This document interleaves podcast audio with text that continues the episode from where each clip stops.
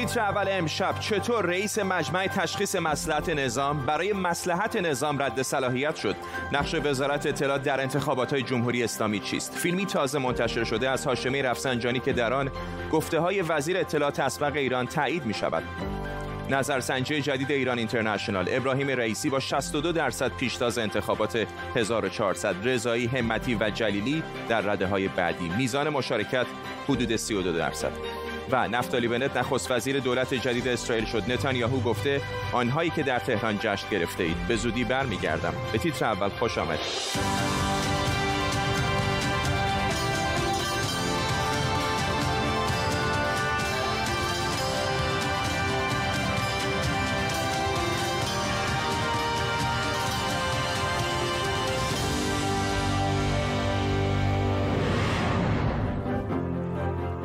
سلام به شما. در پی اظهارات حیدر مصلحی وزیر اسبق اطلاعات ایران درباره توصیه او به شورای نگهبان برای رد صلاحیت اکبر هاشمی رفسنجانی در انتخابات سال 92 حالا.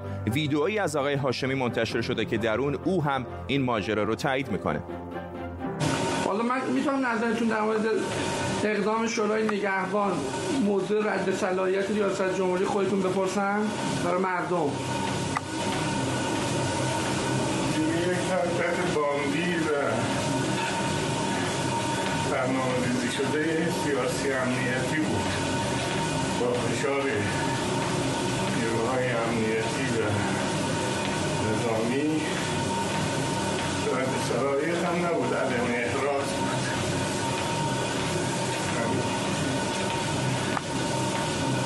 وقتی که وزارت اطلاعات گزارش داد که بیش از هفتاد درصد مردم در دور اول به من رأی میدن این تصمیم رو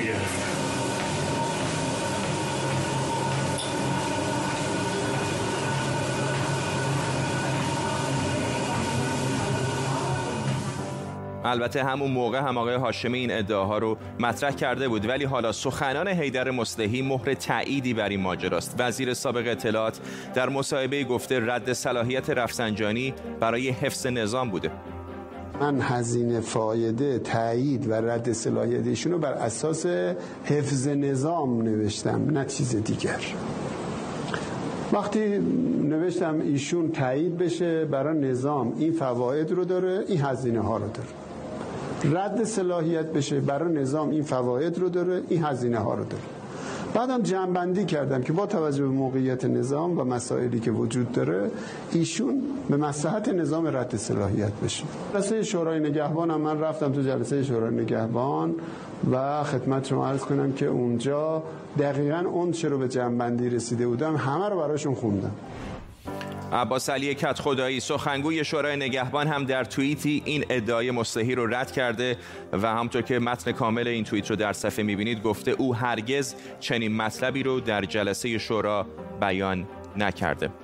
حالا محسن هاشمی پسر اکبر هاشمی رفسنجانی هم در نامه ای از علی خامنه ای درخواست تظلم خواهی کرده. در طول برنامه با تیمی از کارشناسان خبرنگاران این تحولات مربوط به انتخابات اخیر و انتخابات سال 92 در ایران رو بررسی می‌کنیم. اما همطور که پیشتر گفتیم حیدر مستهی میگه چون برنده شدن هاشمی رفسنجانی در انتخابات به نفع نظام نبود از شورای نگهبان خواسته بود که او رو رد صلاحیت کنه.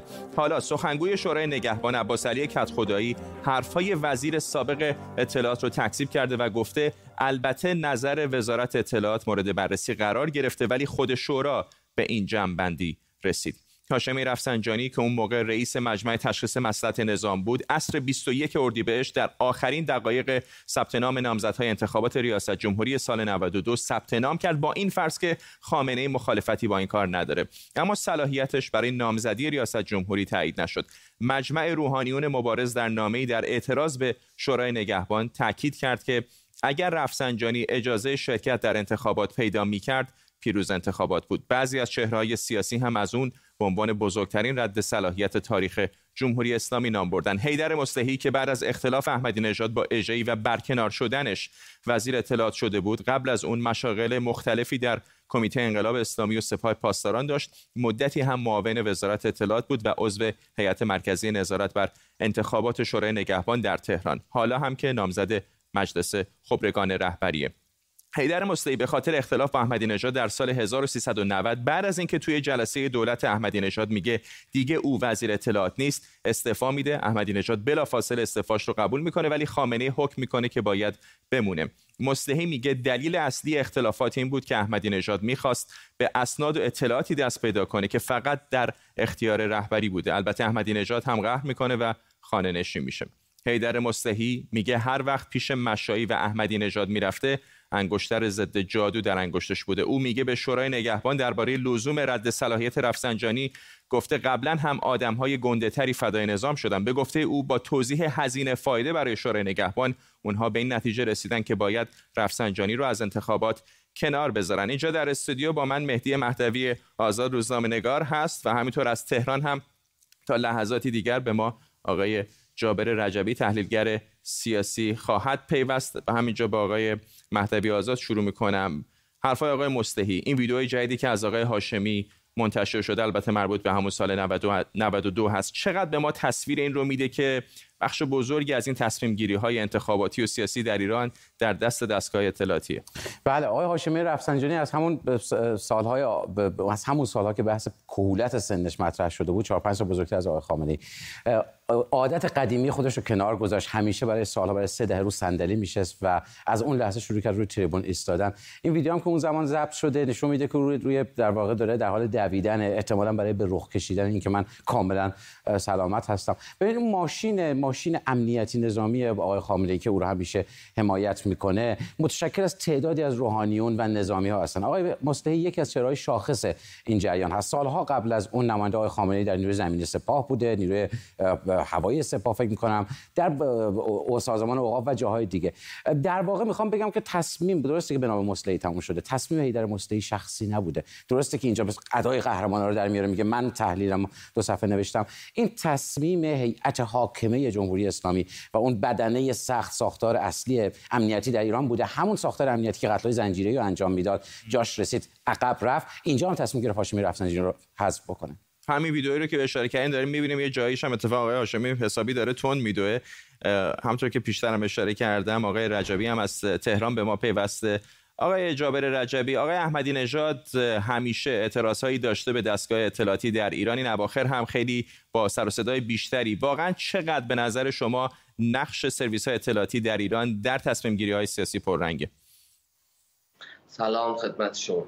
ببینید نقش اونها که پررنگه و می‌تونیم بگیم نقش اصلی رو دارن ایفا می‌کنن. اما من قبل از اون یه نکته ای رو بگم در مورد این صحبت که های مسلحی در هاشمی کردن. اگر شما فقهای شورای نگهبان رو بشناسید خواهید فهمید که اونها هیچ وقت از یک روحانی درجه چندم حرف نخواهند شنید. ولو اینی که قبلا معاون وزیر اطلاعات بوده باشد ولو اینکه تو کمیته بوده باشد. یعنی اون هیچ وقت نمی‌تواند او برای آنها استدلال بکنه.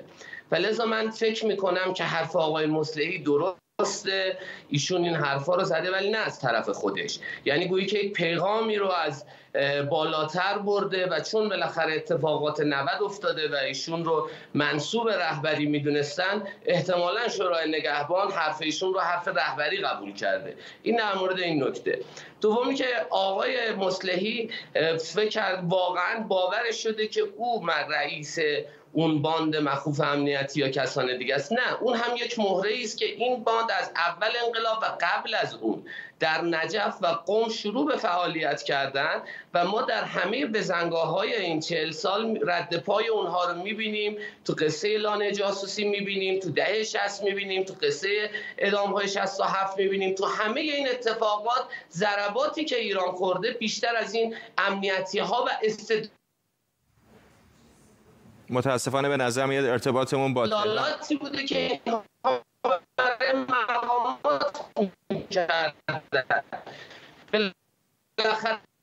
اگر ممکنه فعلا قطع بکنم آقای رجبی رو چون صداش قابل شناسایی نیست. عذرخواهی می‌کنم از شما آقای رجبی. ارتباطمون مشکل داره. اگه بتونیم دوباره به شما برمیگردیم. ولی آقای مهدوی آزاد حرفی که هم شما زدید هم به شکلی آقای رجبی زد این هست که به نظر میاد که آقای مستحی در واقع مامور انجام این کار بوده. پیام اصلی از جایی مثل مثلا بیت رهبری خود رهبر جمهوری اسلامی میاد. ولی یه سوالی که ممکنه برای خیلی مطرح باشه اینه که چقدر رهبر به سرویس های اطلاعاتی در واقع کنترل داره؟ چقدر اونها هستن که رئیس اصلی داستانه؟ بله این جو... این سوال کلاسیک جواب کلاسیک هم داره. به رهبران خودکامه همیشه فکر می‌کنن که سوار دستگاه امنیتی هستن. در واقع اما اونها توسط دستگاه امنیتی دارن اداره میشن چون ورودی های ذهنیشون با بولتنا دست اونهاست. منتها در مورد آقای خامنه یه تفاوت دیگه هم داره. من حرفای آقای رجبی رو می‌خوام ادامه بدم. ببینید یه نهاد یک یک هسته امنیتی سختی بوده از ابتدای انقلاب. ما الان داریم یه برخی از ظواهرش می‌بینیم به نام جبهه پایداری بعضیشون اعلام موجودیت می‌کنن. اینا اینا از ابتدای انقلاب اگر کسی بشناسهشون می‌دونید مثلا لاجوردی رو تقدیس می‌کنن. از ابتدای انقلاب نگاه های بسیار تند. اینها در واقع هسته اصلی دستگاه امنیتی ایران تشکیل دادن. از کمیته بودن بعد وزارت اطلاعات بعد اومدن کلیت سازمان اطلاعات سپاه تشکیل دادن. حالا چون سازمان اطلاعات سپاه دست آقای خامنه‌ای است عملا سازمان اطلاعات سپاه بردن به اونجا. برای اینجا جواب سوال شما این این میشه که نه تنها به آقای خامنه‌ای دارن خط میدن بلکه ابزار او یار او و ستون اتکای رهبری جمهوری اسلامی برای ادامه رهبریش هستند آقای رجایی می‌خوام اینو ازتون بپرسم که فکر می‌کنید این دعوایی که آقای احمدی نژاد شروع کرده با سرویس های اطلاعاتی به کجا ختم میشه؟ ببینید دعوای آقای احمدی نژاد نیست. ببینید بالاخره نیروهای اطلاعاتی یک مسئولیتی دارن که این مسئولیت رو با رعب و وحشت به دست آوردن. یعنی امروز اگر من بخوام در مورد نیروهای اطلاعاتی صحبت بکنم حتما باید نگران اتفاقاتی باشم. بالاخره باید این تابو شکسته بشه و باید اونها پاسخگو باشن. مهمه که تصمیمات اصلی کشور توسط اونها گرفته میشه به این شکلی که با اطلاعاتی که اونها میدن. و این اطلاعات خیلی موقع در اهداف جناها و نفرات استفاده میشه. امروز رد صلاحیت ها رو ما ازش گذشتیم و با یک انتخابات خیلی نمایشی در روبرویم که ما شاهد این هستیم. ولی موضوع در همونجوری که آقای لاریجانی صادق لاریجانی هم گفتن این تصمیمات خیلیاش به همون نیروهای امنیتی برمیگرده. فلذا اگر ما بخوایم ایران رو بسازیم باید اونها پاسخگو باشن. باید اونها رو به محاکم بکشونیم و بیان در مورد فعالیتاشون نظر بدن. این شوخی نیست که در این مملکت اسنادی در دزدیده میشه و وزارت اطلاعات اطلاعات سپاه هیچ پاسخی نمیده و خیلی اتفاقات مثل این. جابر رجبی در تهران و مهدی مهدوی آزاد اینجا در استودیو هر دو تحلیلگر سیاسی. ممنونم از شما. عباس عراقچی نماینده ارشد ایران در مذاکرات هسته وین گفته که برای رسیدن به توافق عجله ای نداریم. همزمان سعید خطیبزاده سخنگوی وزارت خارجه گفته گفتگوها در وین به بنبست نرسیده و هیچ موضوع غیر ممکنی وجود نداره. هیچ چیز غیر ممکنی وجود نداره. به بنبستی هم نیست.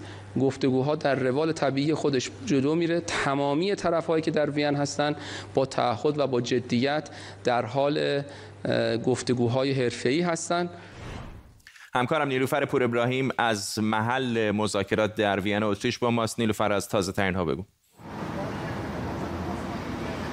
بله دقیقا گفتگوها در های مختلف ادامه داره. همین امروز اعضای برجام بدون ایران با نماینده آمریکا راب مالی در هتل محل اقامت او دیدار داشتن. نماینده روسیه هم جداگانه با هیئت آمریکایی دیدارهایی رو داشته. عباس عراقچی یک بار دیگه اینجا در هتل محل مذاکرات برای دیدارهایی که هست. جزئیاتی از اینکه دقیقا به چه شکل دیدار و گفتگو می‌کنن رو نمی‌دونیم. ولی اون چیزی که من میشنوم اینه که کار بر روی تکمیل پیشنویس توافقی که قرار هست به وجود بیاد توی زمینه هایی که توافق بر روی اونها انجام شده در حال کار و پایان دادن به اون جزئیاتش داره نهایی میشه. اما هنوز موضوع مربوط به چگونگی بازگشت دو طرف برجام یکی از بحث های چالش برانگیز این گفتگوهاست. هیئت های اروپایی فکر می‌کردن که امکان رسیدن به توافق در همین یکی دو روز آینده وجود داره اما اونطور که شنیده میشه هیئت ایرانی میگه که باید برگرده به تهران برای گرفتن دستورهای بیشتر به نظر می‌رسه که قرار نیست توافقی حداقل قبل از انتخابات ریاست جمهوری در ایران حاصل بشه. اما امیدوارن اروپایی ها حداقل که این توافق قبل از پایان توافق موقت ایران و آژانس یعنی تا 24 ماه ژوئن به نتیجه برسه کار خیلی سختی خواهد بود. ولی یک تصور اینجا وجود داره که اگر تا اون زمان به نتیجه نرسن بعد از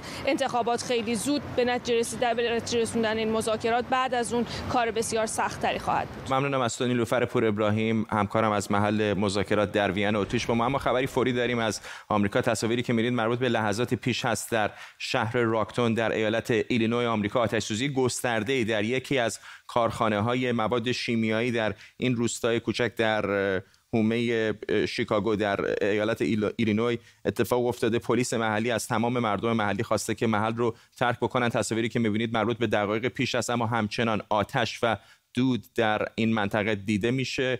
تصاویری که می‌بینید لحظاتی پیش به دست ما رسیده از ایالت ایلینوی روستا یا شهر کوچک راکتون در یکی از تأسیسات مواد شیمیایی. پلیس از تمام مردم محلی خواسته که از محل خارج بشن. هنوز دلیل این حادثه مشخص نیست اما مقامات گفتن که در ابتدا یک انفجار هم صورت گرفته و بعد از این انفجار بوده که این آتش سوزی گسترده حریق گسترده که می‌بینید در واقع این تاسیسات مواد شیمیایی رو در راکتون ایلینوی دچار حریق کرده. بر اساس نظرسنجی جدیدی که توسط شرکت تحلیل داده های استاتیس به سفارش ایران اینترنشنال انجام شده ابراهیم رئیسی با 62 درصد پیشتاز انتخابات ریاست جمهوری 1400 و بعد از رئیسی رضای همتی و جلیلی در رده های بعدی قرار دارند. بر اساس این نظرسنجی میزان مشارکت افراد در انتخابات ریاست جمهوری هم 32 درصد برآورد شده. آرش غفوری تحلیلگر سیاسی اینجا در استودیو با ماست. آقای غفوری اول با این آمار شروع بکنیم. آقای همتی فاصله قابل توجهی با آقای رئیسی به نظر میاد که داره؟ و آقای رضایی رأیش بالاتره. خیلی جالبه نه؟ جالب که نمی‌دونم والا چی بگم فقط حداقل برای آقای رضایی جالبه. برای خب برای آقای همتی هم خیلی بده دیگه. خیلی امیدوار بود ایشون. 62 درصد آقای رئیسی 6 درصد آقای رضایی 3 درصد آقای جلیلی و آقای همتی آقای زاکانی آقای قاضیزاده زاکانی و بعدش آقای میرعلیزاده که زیر درصد. ضریب خطاش حدودا چقدره؟ این نظرسنجی 3 ممیز 8 درصد ما دیروز انجام دادیم دقیقاً بعد از مناظره آخرین مناظره که روز شنبه بود ما روز یک شنبه انجام درسته پس یعنی در واقع آقای رضای همتی ممکنه همین هولوش همن تقریبا. این وقتی میایم پایین یعنی روی 3 درصد 4 درصد 5 درصد خیلی معنی دار نیست. فقط می‌دونیم رضای رأیش بالاتره. اینو تقریبا می‌دونیم. بریم سر خود, خود کل مشارکت. آمارای مختلفی هست. همه متفقن متفق نظرن که بالاخره به نظر میاد که میزان مشارکت کم خواهد بود. تازه ترین آمار شما چی نشون میده؟ ما 32 درصد الان و 10 درصد هم به عنوان تصمیم نگرفته. البته ما نظرسنجی روز آخرمون نظر نهاییمون اعلام می‌کنیم. ولی خب ما مدل مشارکتمون همونطور که بارها هم گفتم از یک چند تا سال به دست میاد. ما بر اساس یک سال مشارکت مورد سنجش قرار نمیدیم. می‌پرسیم شما شرکت می‌کنین یا نه؟ می‌پرسیم که شما زمان انتخابات رو می‌دونین یا نه که چه, چه روزی برگزار میشه؟ می‌پرسیم که در بین طرف یک تا پنج عددی به خودتون میدین؟ انتخابات 98 مجلس قبلی شرکت کردین یا نه؟ یه ترکیبی از اینا مدلی از مشارکت با امید افرادی که بهشون میگیم رای دهنده احتمالی که 32 درصد هست و 10 درصد هم رای دهنده مرد... افراد مردد که ممکنه اضافه بشن یا نشن. ولی می‌دونیم تقریبا بالای 50 55 56 درصد. حالتون از ما به طور مشخص 58 درصد رای نمیده یک استادی دیگه هم داریم اگر همکارانم نشون بدن که مربوط میشه به سوالی که پرسیدید که نامزدهای انتخابات تا حالا در مناظرات انتخاباتی چطور عمل کرد داشتن؟ چطور دیدی نتیجه اون رو؟ ما بعد از انتخابات بعد از اینکه مناظره برگزار شد پرسیدیم که اصلا مناظره رو دیدین یا نه؟ سوال دقیقاً این بوده که حدود 22 درصد مناظره دیده بودن. 15 درصد در مورد شنیده بودن یا بخشایش رو دیده بودن بالای 60 درصد هم اصلا مناظره ندیده بودن. و ما تفاوت معنیداری هم واقعیتش از نظر میزان مشارکت در این مناظره نمی‌بینیم. به نظر می‌رسه مناظره تأثیری به حداقل رابطه وجود نداره بین مناظرات و میزان مشارکت. امروز دوشنبه است دیگه. یک دو سه چهار روز دیگه مونده تا انتخابات. قبل از انتخابات آیا دوباره نظرسنجی دیگری می‌کنید؟ بله ما شب انتخابات هم نتایج نظرسنجی آخرمون منتشر ممنونم از شما. آرش غفور اینجا در استودیو با ما حتما اون رو هم ما پوشش خواهیم داد. همینطور خود انتخابات ریاست جمهوری جمهوری اسلامی رو. اما بریم به اسرائیل. کنست یا پارلمان کشور به دولت جدید اسرائیل به نخست وزیر نفتالی بنت رأی اعتماد داده. به این ترتیب دوازده سال نخست وزیری بنیامین نتانیاهو در اسرائیل به پایان رسید. نتانیاهو حالا به عنوان رهبر اپوزیسیون برای سرنگون کردن دولت جدید وعده داده. نتانیاهو همچنین گفته که پیام من به کسانی که در تهران جشن گرفتن اینه که به زودی برمیگردیم. میر جاودانفر تحلیلگر مسائل اسرائیل از تلاویو با ماساق جاودانفر زمامداری آقای نتانیاهو در این دوره به پایان رسید. بعد از دوازده سال دولت جدیدی شکل گرفته اما دولت هم همچین دولت منسجمی نیست. اطلافی گسترده است. حتی یکی از احزاب فلسطینی یا عرب هم در اون نقش دارن. چقدر فکر می‌کنید هنوز شانسی برای آقای نتانیاهو وجود داره؟ همونطوری که تهران رو تهدید کرده که دوباره برگرده. مسئله تهدید ایشون علیه تهران یه بذاریم کنار چون آقای نتانیاهو همیشه از مسئله ایران استفاده کرده و خیلی وقتا سو استفاده کرده برای منافع خودش. اینو بذاریم کنار یه لحظه. بله کاملا هنوز تا وقتی که آقای نتانیاهو محکوم نشده شانسش وجود داره که ایشون برگرده به صحنه سیاست اسرائیل. به خاطر چند دلیل یکی اینکه ایشون یکی از میشه گفت ماهرترین و پر, مج... پر تجربه ترین سیاستمدار اسرائیل هستش. ایشون دو بار در سیاست اسرائیل شکست خورد. دفعه سوم برگشت و دوازده سال نخست وزیر اسرائیل بود. یه دلیل دیگه هم همونطور که شما گفتید بله دولت کنونی اسرائیل حد اکثرش خیلی یعنی حد اکثری که در پارلمان اسرائیل داره بسیار کوچیک هستش. و خیلی بایستی محتاطانه و یواش و خیلی آهسته بایستی تکون بخوره چون این می‌تونه باعث به هم خوردن توازن در این دولت بشه که از یک طرفش یک حزب اسلامگرای عرب اسرائیلی داریم از یک طرفش یک حزب لیبرال اسرائیلی داریم که می‌خواد حقوق همجنسگرایان در اسرائیل رو افزایش بده. اینها معمولا در میشه گفتش که در, در یک, یک فکر نیستن انسجام فکری بینشون وجود نداره. ولی حالا به خاطر مخالفتی که با آقای نتانیاهو دارن تصمیم گرفتن که همه اینها همه گروه ها این احزاب ها با هم کار بکنن. آیا چقدر این همکاری دوام خواهد داشت؟ آیا آیا ما شاهد بحران های جدید و غیر مترقبه خواهیم بود که اون صد درصد هستش در خاورمیانه و اون هم می‌تونه ثبات این دولت رو به خطر بندازه. ولی تا اونجایی که می‌بینیم با تمام این وجود تمام این چالش ها دولت کنونی بهترین سعی خودش رو خواهد کرد که دوام بیاره. چون هیچ کدام از, از این احزاب نمی‌خوان که آقای نتانیاهو برگرده. ممنونم از شما. میر جاودانفر تحلیلگر مسائل اسرائیل از تل با ما. سران ناتو یا سازمان پیمان آتلانتیک شمالی امروز در مقر این سازمان در بروکسل پایتخت بلژیک با هم دیدار و گفتگو می‌کنند. گفته شده رهبران ناتو در مورد اقدامات تهاجمی روسیه و همینطور افزایش قدرت و نفوذ چین هم گفتگو می‌کنند. در سالهای اخیر این تصور که ما با چالش های جدیدی روبرو هستیم به شکل فزاینده رشد کرده. ما روسیه رو داریم که به روشی مطابق با چیزی که ما امیدوار بودیم عمل نمی‌کنه همینطور چین رو. آرش آرامش حقوقدان و کارشناس امنیت ملی از بوسنی و هرزگوین با مساق آرامش چین و روسیه ترجیبند های مقامات ناتو بود. حالا چین فاصله قابل توجهی با اروپا داره اما همسایه شرکای اروپایی آمریکا در ناتو روسیه هست. فکر می‌کنید که چقدر نگرانی ها در مورد روسیه جدی است؟ به خصوص که می‌دونیم رئیس جمهوری آمریکا به زودی آقای پوتین رو هم دیدار می‌کنه. خب الان خاک سه کشور اروپایی گرجستان، اوکراین و مولداوی در تحت اشغال بخشهایی از خاک اون سه کشور تحت اشغال ارتش روسیه است. ارتش روسیه یک خطر مستقیم به کشورهای بالتیک، لاتویا، لیتوانی و استونی و تا مرزهای اون یعنی تا مرزهای لهستان و رومانی و همون کشورهای بالتیک ناتو هست متحد داره و اگر یک حمله به یکی از اعضای ناتو بشه یک حمله به همه حساب میشه شما در نظر داشته باشید همینجا که من الان هستم در بوسنی و هرزگوین در سال 95 اون حمله ناتو بود که جلوگیری کرد از کشته شدن و نسل کشی بیش از پیش مسلمانان اینجا و کروات های بیپناهی که ارتش سرب و جنگجویان سرب بوسنوی اونو حمله می‌کردن. همینطور در سال 98 همین اتفاق در کوسوو افتاد.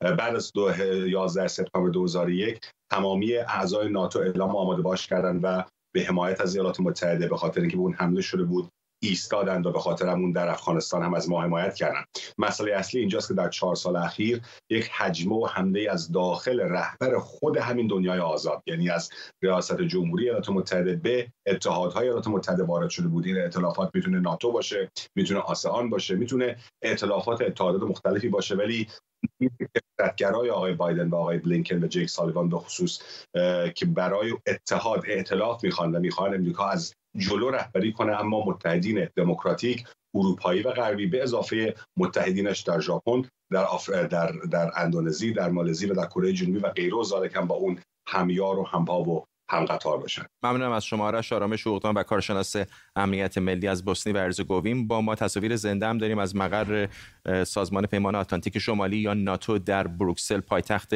بلژیک همطور که می‌بینید ینس استولتنبرگ رئیس ناتو یا دبیر کل ناتو داره با خبرنگارا صحبت می‌کنه. این بخشی از اولین سفر اروپایی رئیس جمهوری آمریکا هم هست و فرصتی برای دیدار او با شرکای اروپایی که در ادامه سفر او از بریتانیا به بروکسل هست. اما دوباره بریم به آمریکا. تصاویری که پیشتر بهتون نشون دادم مربوط به یک آتش سوزی بسیار گسترده در راکتون روستای راکتون در ایالت الینوی در میانه آمریکا. همطور که تصاویر هم به روشنی نشون میدن آتش گسترده ای در این تاسیسات شیمیایی به هوا برخواسته. امروز 24 خرداد روز جهانی اهدای خونه. شعار امسال اینه که خون اهدا کن که نبز دنیا بزنه. چه خوبه که در این روز زیادی هم بکنیم از تلاشای دکتر فریدون علا بنیانگذار سازمان انتقال خون ایران پدر جامعه هموفیلی ایران و عضو افتخاری فرهنگستان علوم پزشکی. با این موضوع می‌رسیم به پایان تیتر اول. امشب تا برنامه بعدی بدرود.